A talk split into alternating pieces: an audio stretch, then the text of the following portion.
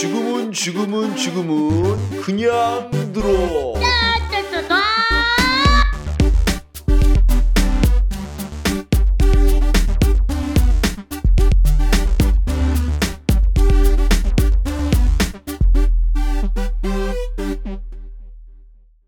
네, 오늘 음, 시간은 음, 여러분들이 이제 궁금해하는 시에 대해서 좀 음, 관련된 책을 읽으려고 해요.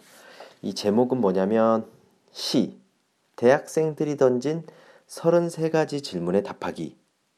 네, 이거 대학교 교재로 쓰던 건데 이제 뭐 제가 우연히 서점에 가서 이제 쭉 보다가 어, 굉장히 질문들이 재미있더라고요. 그래서 예전에 이제 샀는데 어떤 내용이냐면 이런 거죠. 누가 시를 쓰는가? 낭만적 정신은 어떻게 탄생하는가? 뭐 이런 내용도 있고 내 마음대로 읽으면 안 되나? 그 다음에 내게 감동을 주면 좋은 시 아닌가? 뭐 이런 내용. 그 다음에 시의 깊이란 무엇인가? 예쁜 말로 이루어진 게 시 아닌가? 시인들은 왜 애매하게 말하나? 모르는 시어가 없는데 해석이 쉽지 않은 이유는? 그 다음에 뭐 이런 것들. A를 A라고 말하지 않고 B라고 말하는 이유는 무엇인가? 어, 그 다음에 조합도 창조인가? 우리는 왜 사랑시에 열광하는가? 비실용적인 가치는? 뭐 이런 것들이라서 굉장히 재밌게 읽을 수 있어요. 여러분 시를 초급자들 시에 대해서 초급자들이 이제 이게 쭉 한번 경험해 보기 굉장히 쉬운 좋은 책 같아서 제가 한번 소개를 드리는 건데 사실 그렇죠 이제 어 여러분들이 오페라나 뭐 클래식 같은 것들은 어느 정도의 그거에 대한 문법이 있어야지 이제 이해한다고 생각해요. 그런데 사람들이 생각보다 소설이나 시는 몰라도 접근할 수 있을 거라고 생각하는데 이것도 예술의 갈래입니다. 그렇기 때문에 어, 어느 정도 이렇게 그렇게 읽는 문법, 생각하는 법 이런 것들을 좀 알아야지만 조금 더 많은 것들을 풍부하게 어, 이해할 수 있을 거예요. 그러면 이제 오늘은 음, 간단하게 그냥 내 마음대로 읽으면 안 되나 편을 한번 읽어보겠어요. 예, 여러분들 많이 이제 생각하죠. 내 마음대로 읽으면 안 돼? 라고 하는 건데, 자, 시는 이제 어떻게 읽는 건지. 자, 내 마음대로 읽으면 안 되나?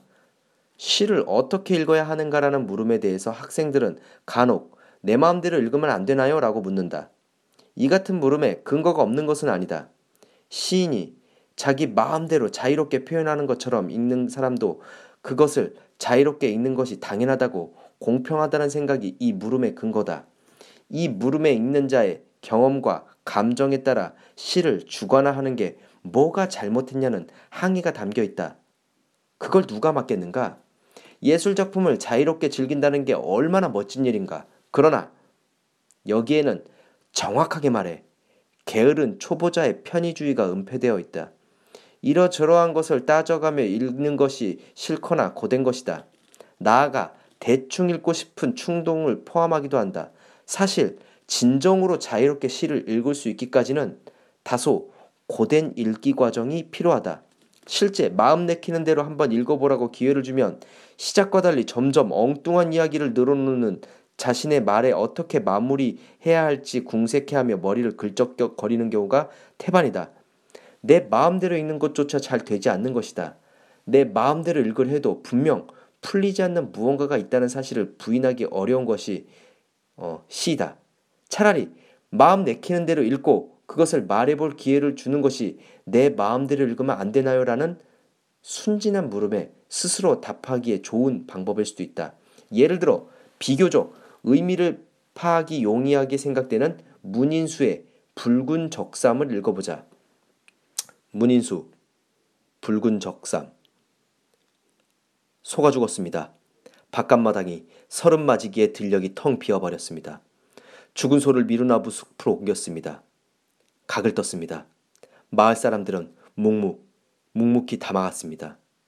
나뭇가지에 적삼 벗어 걸어놓은 것, 펄럭펄럭 늑골을 드러내면서 집에 들어가는 아버지한테 선지, 아, 소 울음소리가 엄청 시뻘건 비린내가 진동했습니다.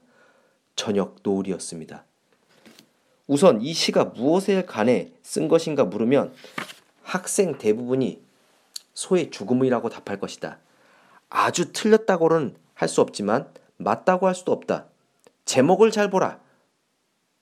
유도하면 그제서야 이 시의 초점이 소가 아니라 농부인 아버지의 깊은 슬픔에 있음을 감지한다.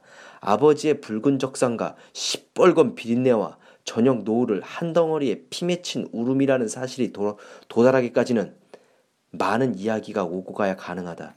아직 시를 음미하는 수준에 이르지 못한 초보자의 경우 시어 하나하나의 의미를 짚어가며 읽는다는 게 쉽지 않은 일이다. 때로는 자세히 읽어도 무슨 소리인지 알 수 없는 난감한 경우도 자주 발생한다. 이런 경우 의미가 쉽게 포착되는 한두 구절의 의미를 증폭시키고 그 과정에서 자신의 머릿속에 연상되는 이미지나 생각을 보태서 시를 해석하게 된다. 이것이 다수의 초보자가 수행하는 시 독서 방식이다. 이 자유로운 시 읽기 방식은 오독일 가능성이 농후하다. 맥락을 무시한 채 주로 자신의 연상을 쫓아 해석이 이루어지기 때문이다. 예를 들어 도자기 한 점을 제시하고 그 가치를 우리에게 평가하라고 하면 우리는 무엇을 평가 기준으로 삼을 것인가?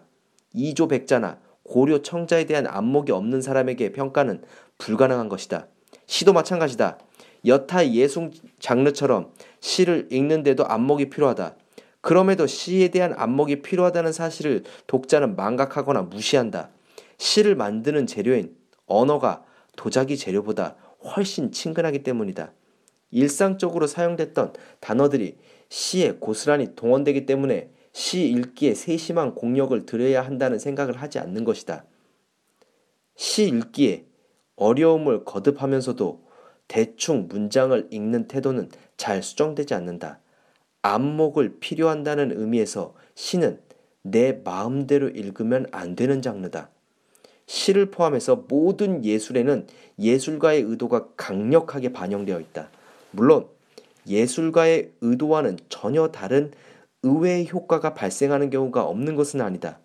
예술가의 의도와 예술 작품에 대한 해석, 효과, 평가 등이 완전히 일치될 수는 없다. 작품의 의미 해석을 하는 과정에서 예술 작품을 즐기는 자의 선지식이나 기호, 취향, 주관성 등을 완전히 배제할 수는 없기 때문에 배제해서도 안 되기 때문이다. 즐긴다는 행위는 나를 개입시키는 일이다.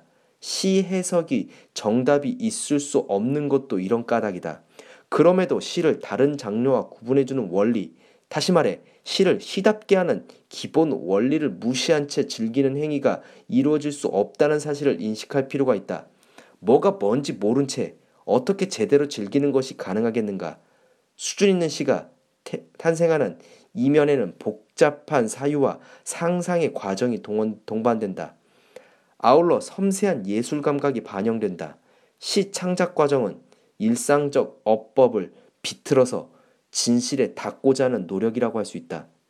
일상적 어법과 시 어법의 차이는 동일한 재료를 다르게 사용한 데서 발생한다.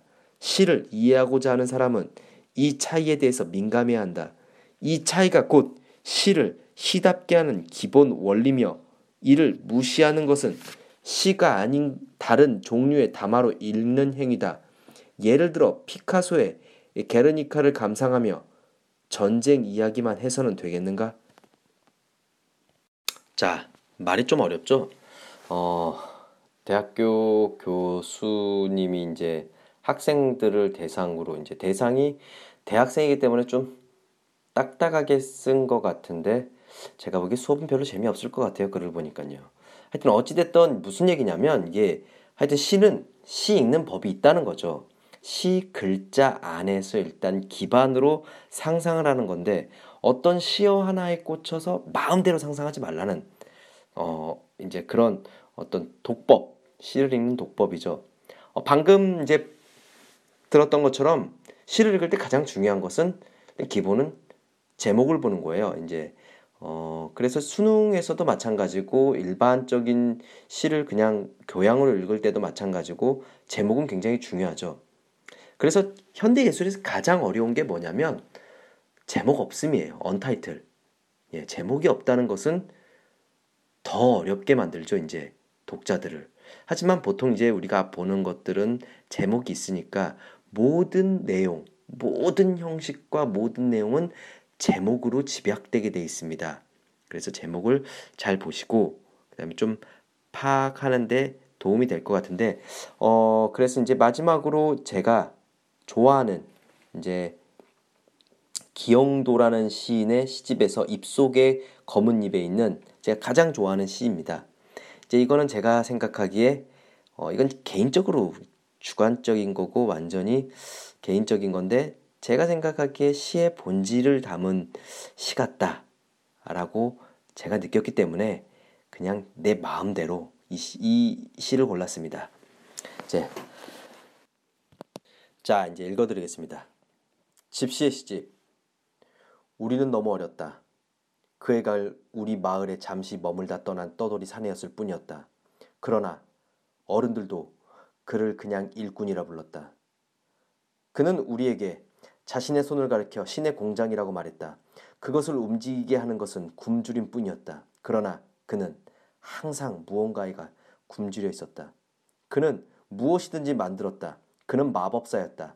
어떤 아이는 실제로 그가 토마토를 가지고 둥근 금을 만들었다는 것을 보았다고 말했다. 그가 어디에서 흘러왔는지 어른들도 몰랐다. 우리는 그가 트럭의 고장, 고등어의 고장, 아니 포도의 고장에서 왔을 거라고 서로 심하게 다툰 적이 있었다. 그는 모든 것을 알고 있었다. 저녁 때마다 그는 농장의 검은 목책에 기대 앉아 이상한 노래를 불렀다. 모든 풍요의 아버지인 구름, 모든 질서의 아버지인 햇빛, 숲속에 날 찾아거는 장화를 벗어주세요.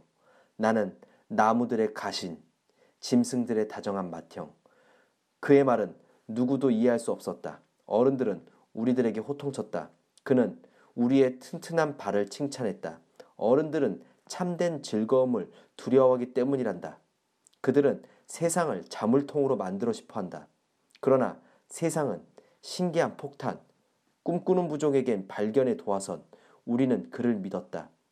어느 날은 비에 젖은 빵, 어느 날은 작은 홍당무를 먹으며 그는 부드럽게 노래를 불렀다. 우리는 그때마다 놀라움에 떨며 글을 읽었다. 나는 즐거운 노동자, 항상 조용히 취해 있네. 술집에 가서 나를 만나거든 신성한 저녁에 오게. 가장 더러운 옷을 입은 사내를 찾아주오. 사냥해 온 별, 모든 사물들의 도장, 모든 정신들의 장식, 랄랄라 기쁨이여, 과오들이여, 겸손한 친화력이여, 추수가 끝나고 여름 옷차림 그대로 그는 읍내 쪽으로 흘러갔다. 어른들은 안심했다. 그러나 우리는 벌써 병정놀이의 흥미를 잃고 있었다. 코밑에 수염, 수염이 돋기 시작한 아이들도 있었다. 이상하게도 우리는 한동안 그 사내에 대해 한마디도 말하지 않았다. 오랜 뒤에 누군가 그에 관해 이야기를 꺼냈을 때 우리는 이미 그의 얼굴조차 기억하기 힘들었다. 상급반에 진급하면서 우리는 혈통과 교육에 대해 배웠다. 오래지 않아 우리는 완전히 그를 잊었다. 그는 그의 가을 우리 마을에 잠시 머물다 떠난 떠돌이 사내였을 뿐이었다. 어쩌면 그는 우리가 꾸며낸 이야기였을지도 몰랐다. 그러나 나는 저녁마다 연필을 깎다가 잠드는 버릇을 지금까지 버리지 못했다.